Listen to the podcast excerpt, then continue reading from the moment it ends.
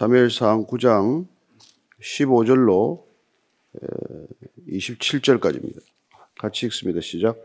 사울이 오기 전날에 여호와께서 사무엘에게 알게 하여 이르시되 내일 이맘때 내가 베냐민 땅에서 한 사람을 내게로 보내리니 너는 그에게 기름을 부어 내 백성 이스라엘의 지도자로 삼으라.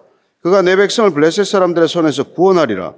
내 백성의 부러짐이 내게 상달되었으므로 내가 그들을 돌보았노라 하셨더니 사무엘이 사울을 볼 때 여호와께서 그에게 이르시되 보라 이는 내가 내게 말한 사람이니 이가 내 백성을 다스리라 하시니라. 사울이 성문한 사무엘에게 나아가 이르되 선견자의 집이 어디인지 청하건대 내게 가르치소서 하니 사무엘이 사울에게 대답하여 이르되 내가 선견자이니라. 너는 내 앞서 산당으로 올라가라. 너희가 오늘 나와 함께 먹을 것이요. 아침에는 내가 너를 보내되 내 마음에 있는 것을 다 내게 말하리라 사흘 전에 이런 내 암나기들을 염려하지 말라 찾았느니라. 온 이스라엘이 사모하는 자가 누구냐? 너와 내 아버지의 온 집이 아니냐 하는지라. 사울이 대답하여 이르되 나는 이스라엘 지파의 가장 작은 지파 베냐민 사람이 아니니까.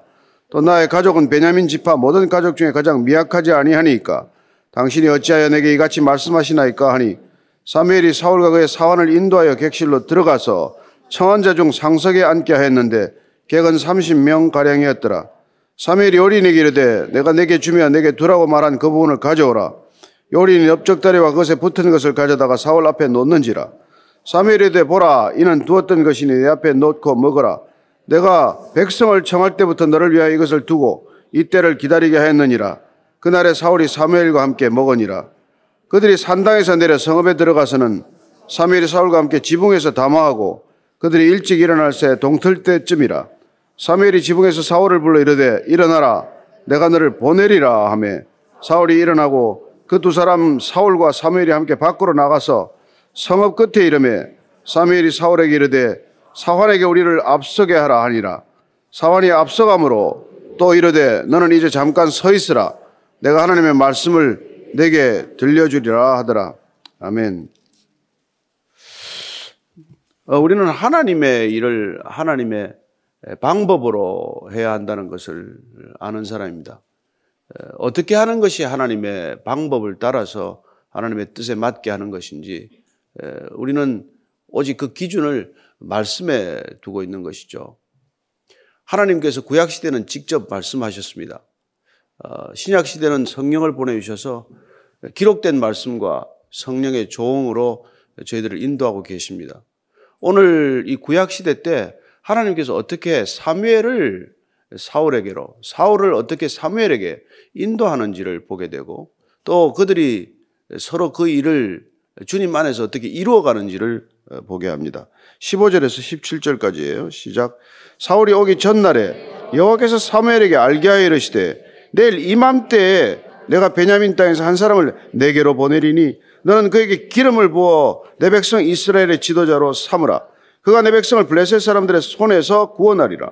내 백성의 내게 상달되었으므로 내가 그들을 돌보았노라 하셨더니 사무엘이 사울을 볼 때 여호와께서 그에게 이르시되 보라 이는 내가 내게 말한 사람이니 이가 내 백성을 다스리리라 하시니라. 먼저 사울과 사무엘이 만나기 위해서 하나님께서는 사무엘에게 사울을 내일 내게로 인도하겠다고 알려주셨습니다. 내일 내게 사울이 내게로 올 것이다. 이렇게 먼저 말씀해 주셨죠. 그리고 그 사람을 내게 보낼 것이라고 말합니다. 지금 사울이 이 사실을 압니까? 그는 지금 나귀 찾아 헤매다가 나귀가 어디 있는지 물어볼 선견자를 찾고 있는 것이죠. 그의 의도는 지금 전혀 하나님의 뜻을 모르고 있는 상태입니다. 그렇지만 하나님께서는 하나님의 뜻을 다 알아서 그를 쓰는 것이 아니라는 것입니다. 하나님의 뜻을 모르지만 하나님께서 그를 쓰기로 결정하셨기 때문에 그를 한 걸음 한 걸음 사무엘에게로 인도하고 있는 것이죠. 사무엘에게는 지금 이렇게 말합니다. 내일 이맘때쯤 내게 사람이 찾아올 것이다. 그 사람을 만나라는 것이죠. 그 사람이 바로 블레셋 사람들의 손에서 그를 구원할 것이라고 말합니다. 지금까지 우리가 사사기 시대를 통해서 백성들이 부르짖고 백성들이 구원을 부르짖을 때 하나님께서는 사사를 세워서 구원해 주셨습니다. 그렇게 반복된 역사적 경험에도 불구하고 그들은 왕이 있어야 되겠다. 왕을 달라. 그렇게 말하죠. 그러나 주님께서는 오늘 뭐라고 말씀하십니까? 그에게 지도자로 삼으라고 말하고 있습니다. 백성들은 지금 왕을 요구하고 있습니다. 하나님께서는 왕이라는 표현을 직접 쓰지 않으시고 지도자 를 삼으라고 하는 것입니다. 여러분, 왕은 지도자의 범주에 속하지만은 지도자가 곧 왕은 아니죠. 따라서 하나님께서는 사무엘을 통해서 사울을 지도자로 세우는데 그 직함이 인간들이 부르는 왕이라고 하는 직함을 갖게 될 것입니다. 그러나 하나님께는 인간 왕이 무슨 의미가 있어요? 그래서 그를 왕이라고 하는 직임이 지도자라고 하는 큰 직책 속에 포함된다는 것을 우리가 기억한다면 아, 하나님께서는 인간들은 왕을 달라고 때를 쓰지만 그래, 너희들을 다스릴 사람을 하나 주마. 지도자를 주마. 그 뜻이죠. 그래서 사무엘이 사울을 볼 때 만났더니 보라. 내가 내게 말한 이 사람이 바로 내 백성을 다스리게 될 사람이다. 이렇게 알려주십니다. 얼마나 섬세하게 지금 하십니까? 내일 이맘때쯤 사람이 올 것이다. 그를 보고 또 보았을 때 바로 이 사람이 그 사람이다. 예, 나중에 또 다윗을 세우는 우리가 또 사무엘을 볼 때도 예, 저 사람은 아니다. 아, 요 이게 저 뭐 그 차례차례로 아니라고 말씀해 주시고 예, 다윗을 볼 때 그 중심에 불 붙는 듯한 중심을 보시고 저 사람에게 기름을 부어라. 그러니까 사무엘은 정말 하나님의 뜻에 충만한 사람이고 늘 하나님이 그 안에 조응할 수 있는 하나님만을 생각하는 그게 있기 때문에 이렇게 길을 친히 인도받는 것이죠. 따라서 저와 여러분들이 무엇을 줄고 생각하느냐에 따라서 그 인도를 받게 될 것입니다. 우리가 하루 종일 뭐 돈을 묵상하면 돈의 길이 우리를 인도해 갈 것이고 우리가 하루 종일 권력을 탐하고 있으면은 권력이 우리를 인도해 가는 것을 경험하게 될 것입니다. 저와 여러분들이 하루 종일 말씀을 묵상하면 말씀이 여러분을 이끌어가는 것을 경험하게 될 것입니다. 그게 아침부터 말씀을 묵상하는 이유예요. 눈 뜨면서 성경을 읽는 사람과 눈 뜨면서 이렇게 그 모니터에 언론부터 보는 사람하고 다릅니다.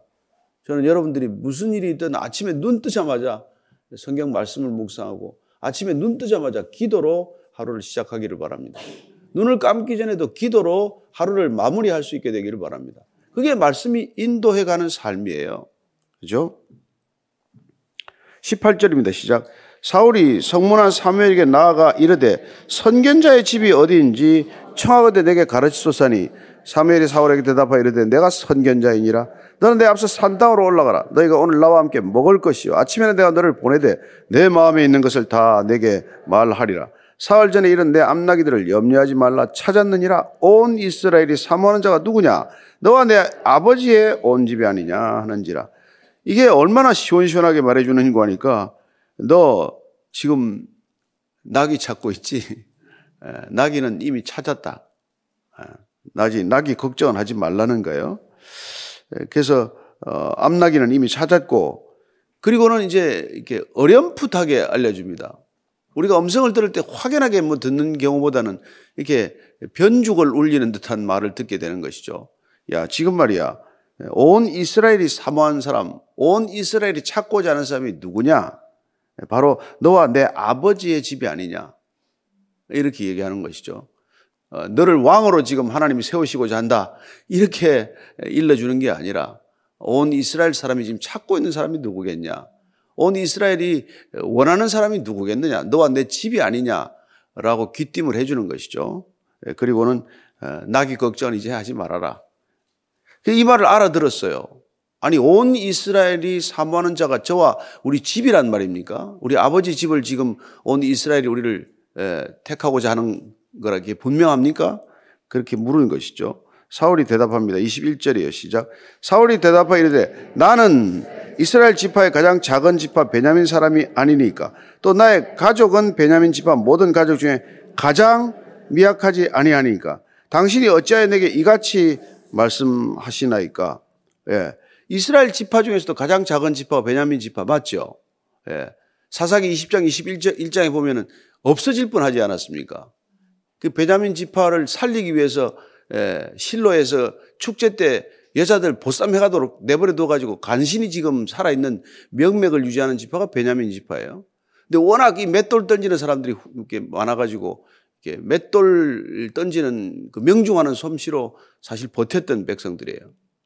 그러니까 어렵지만 지금 하면은 뭡니까 뭐 이게 이렇게 멀리 조준해 가지고 쏘는 스나이퍼들 그걸 가장 많이 배출한 이 족속이 베냐민 족속이에요.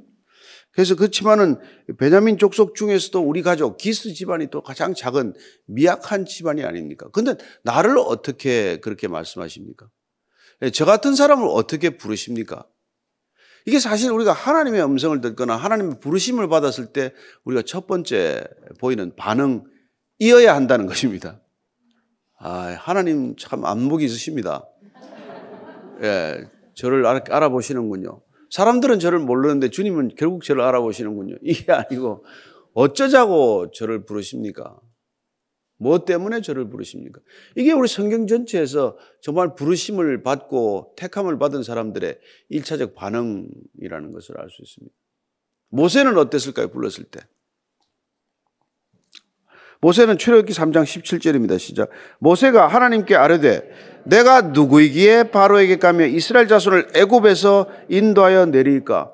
한참 일할 수 있다고 믿었던 에? 나이 마흔에는 살인하고 도망자가 되었더니 40년간 광야 생활하고 나서 아무 자신감이 없고 이제는 그냥 이도로 장인의 양 몇 마리나 치다가 내 인생 끝나나 보다 할 때 찾아오셔서 이스라엘 백성을 출애굽 시키라고 그러니까 무슨 수로 제가 감당합니까? 예. 40년간 모세 왕궁의 모세는 사라지고 그야말로 광야의 모세만 남았는데 어떻게 저를 부르십니까? 저는 못합니다. 세 번씩 못한다고 때를 쓰다가 말이죠. 나는 이제 이제 말도 못합니다. 입이 둔해서 말도 못합니다. 아론 붙여줄 테니까 가라는 얘기를 듣잖아요. 기도원은 불렀을 때 어땠을까요? 6장 사사기 6장 15절입니다. 시작. 그러나 기도원이 그에게 대답하되 오 주여 내가 무엇으로 이스라엘을 구원하리까 보소서 나의 집은 문하세 중에 극히 약하고 나는 내 아버지 집에서 가장 작은 자니이다 하니 가장 작은 자 가장 작은 자를 쓰시는 하나님을 오늘 기억하시기 바랍니다. 내가 가장 작다고 할 때 하나님은 그럼 내가 어디 한번 써볼게 그러시는 것이죠. 예레미야를 불렀을 때는 어떻게 하셨습니까? 예레미야서 1장 6절입니다. 시작. 내가 이르되 슬프도소이다. 주 여호와여 보소서 나는 아이라 말할 줄을 알지 못하나이다. 하나님 하나님의 입이 되어서 하나님의 말씀을 대언해야 하는데 정작 예레미야는 나는 아이입니다. 말할 줄 모릅니다. 예. 이게 우리가 부름을 받은 사람들의 태도여야 한다는 것입니다. 예.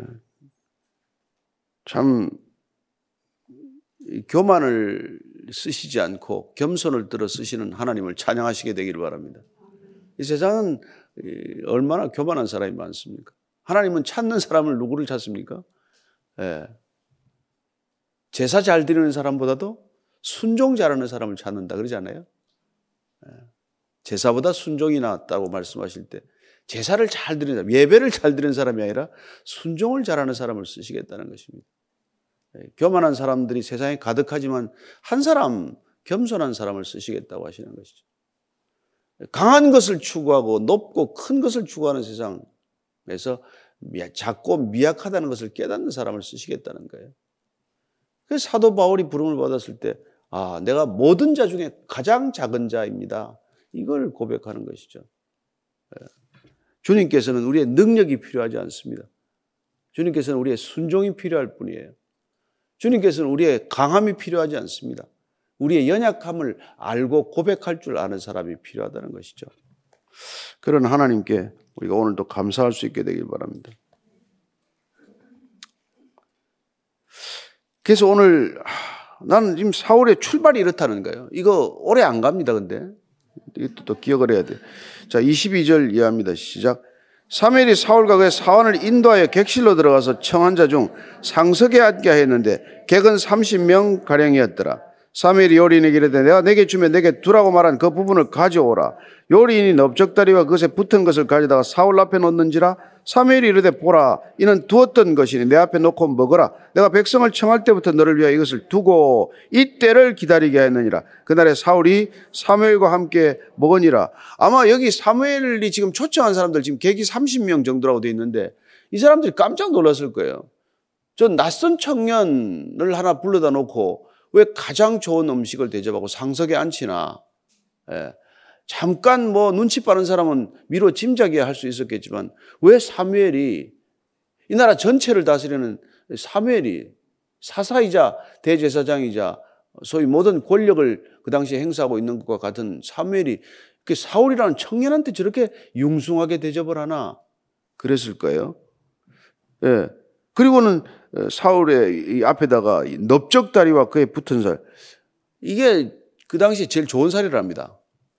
예, 제사 지내고 나서 가장 좋은 살이 이게 제사장 몫이에요. 넓적다리와 그 안쪽에 붙은 살을 또 주는 거예요. 그러니까 거기 초청받은 사람들이 고기 주는 거 보면 우리 다 알지 않습니까? 누가 뭐 예? 부모도 우리가 좋은 고기 주는 사람 생선 바르면 가장 중심을 주는 분이 가장 대접받는 사람 아니에요? 예. 꼬리 받으면 좀 기분이 약간 그렇지 않아요, 그죠? 예. 생선 살만 가운데 살 발라가지고 이렇게 주는 건데.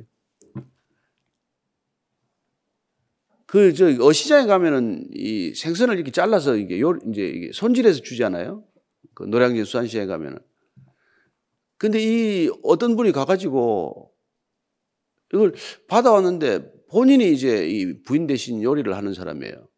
근데 아무래도 이게 좀 뭐 이게 좀 빈 것 같아서 갈치를 썰어가지고 쭉 도막을 맞춰보니까 가운데 한 토막이 빠진 거예요. 그래서 이 사람이 이제 그 다음날 또 가가지고 유심히 이제 이 사람이 뭘 하는 거 같더니 다 칼질해가 자르더니 가운데 걸 하나 싹 빼더래요. 그 현장을 잡은 거죠. 그래가지고 이분이 수사기관에 있는 분인데 저 잡았어요.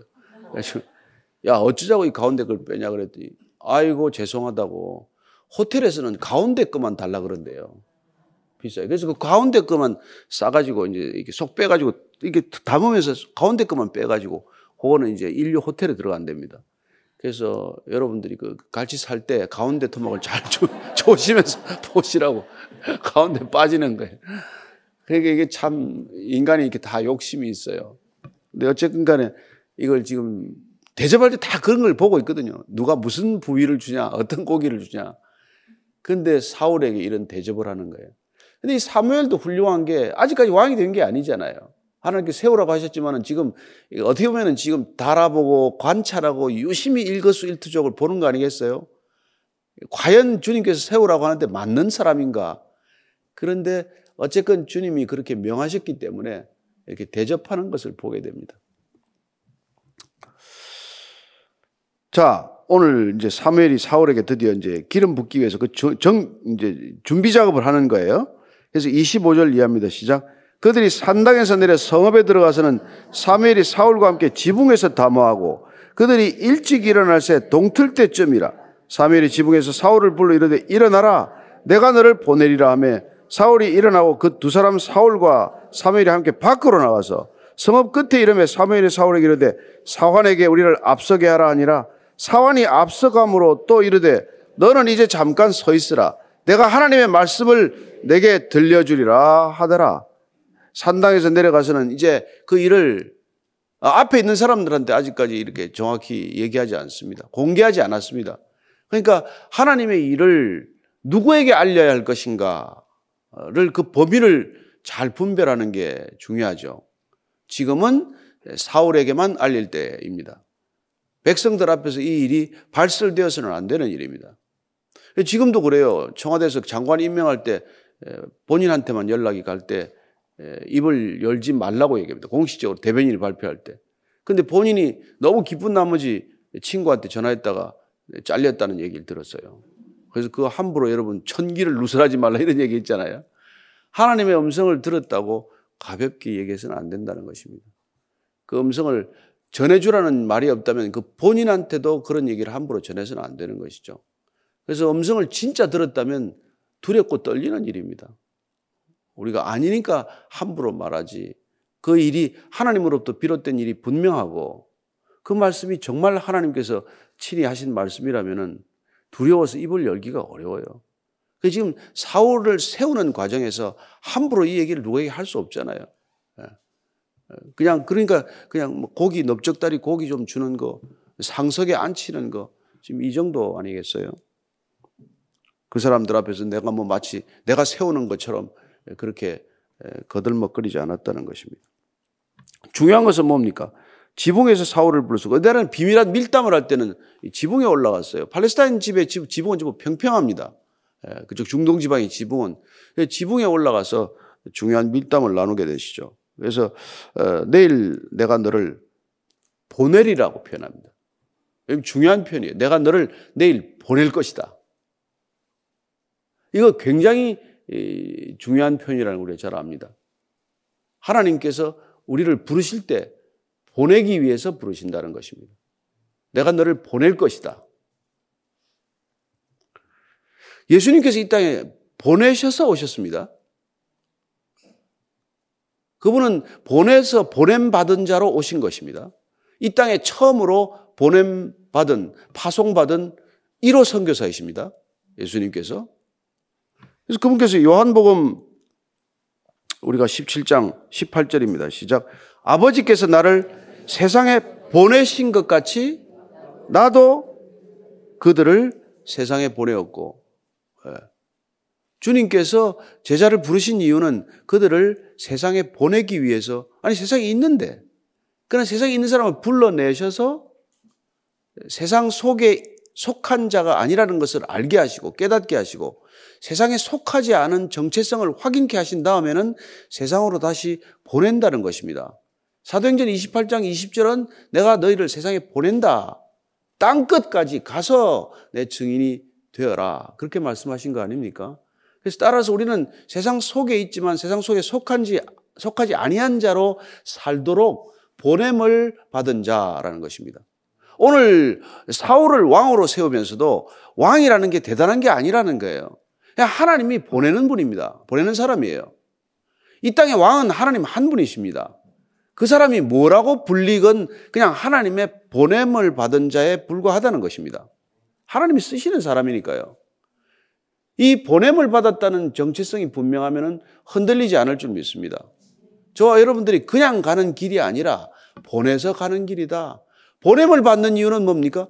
목적이 있고 사명이 있기 때문이죠. 이 일 하라고 보냄을 받은 것 아닙니까?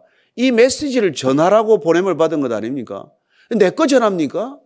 그분이 전하라고 한 소식 전하기 위해서 우리가 보냄을 받은 자라는 것입니다. 그분의 말씀을 전하면 되는 것이에요. 예, 우리는 그분의 서신을 전하면 돼. 그래서 성경을 한 권 전하는 게 중요한 것이죠. 예.